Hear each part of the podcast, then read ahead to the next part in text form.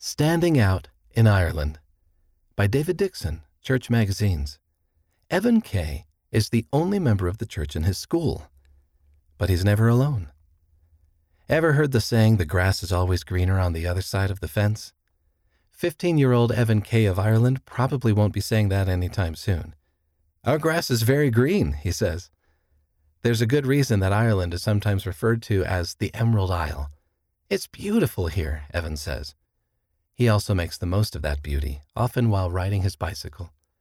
I love going for cycles down some of the many quiet roads around us. Emerald green grass and other natural beauties are all around him.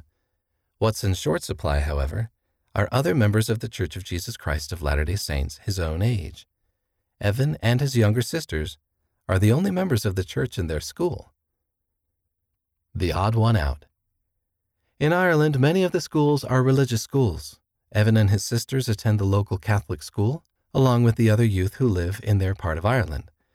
When it comes to lifestyle choices, there are some definite areas where Evan stands out. It's difficult at times because everyone else swears, he says. Swearing is quite common there, Evan explains. But there's a part of Irish culture that Evan says can be an even bigger challenge. The lads like to meet up and go out for drinks, he explains. I'm always the odd one out. He talks about school friends his own age.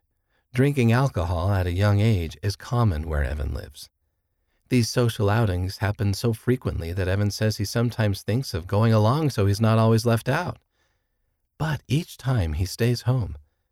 I think, what's going to happen if I do go with them, he says.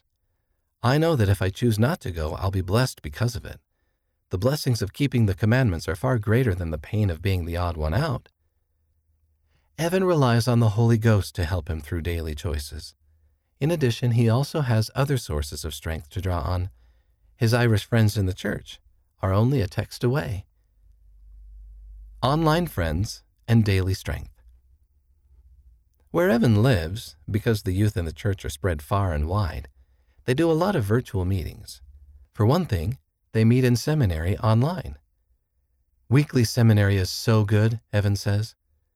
Not only do we get to learn about Christ and the gospel while we're doing seminary, but afterwards the teacher leaves the Zoom call open for us.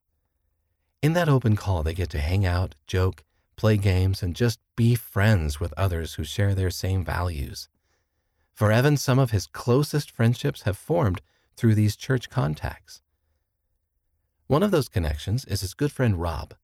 We find loads of things funny that are similar, Evan says. Rob will find something funny on social media that he knows I'll like, and he'll send it to me. Then we'll text back and forth a bit. A few hours later, I'll find something funny and send it to him. Pretty normal stuff, right? But these small interactions are a big help throughout the week. It's good because we can share each other's laughs, but there doesn't have to be any swearing or anything else involved. They can also text each other anytime they just need a little extra strength in the gospel an Irish get together. Even though the Latter day Saint youth in Ireland are a bit spread out, they still try to get together physically throughout the year, sometimes involving youth from the entire country. These activities have involved everything from service projects to renting inflatable sumo wrestling suits. They're a lot of fun, Evans says. Occasionally, at the end of the activities, there will be a disco, a dance.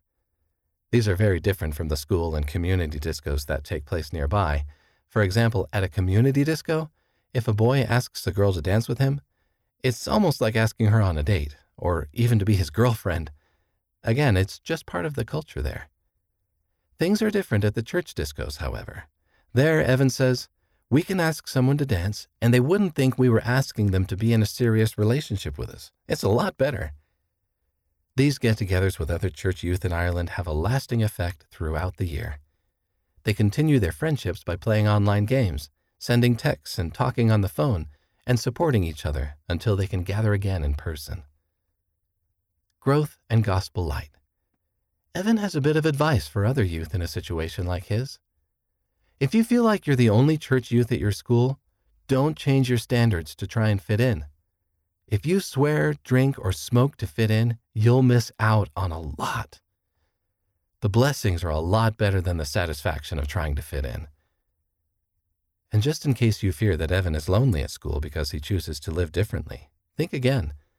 He says that people are aware of his beliefs and respect him, even though he's from a different religion. I'm accepting of their beliefs, and they're accepting of mine, he explains. I'm great friends with everyone at my school. In the end, Evan might not be surrounded by church youth on a day to day basis, but he lets his gospel light shine all the same. Besides, who knows how many gospel seeds he's planting just by being such a good example? After all, things tend to grow just fine in Ireland. Evan's testimony I know that the church is true. I know that Joseph Smith did translate the Book of Mormon, and Helaman is one of the best bits in all of it. Because I have faith, I know I can live again with Heavenly Father. I know that Jesus Christ will walk the earth again, and I know that if we do as Nephi says, if we go and do, we will be blessed. Read by Wes Nelson.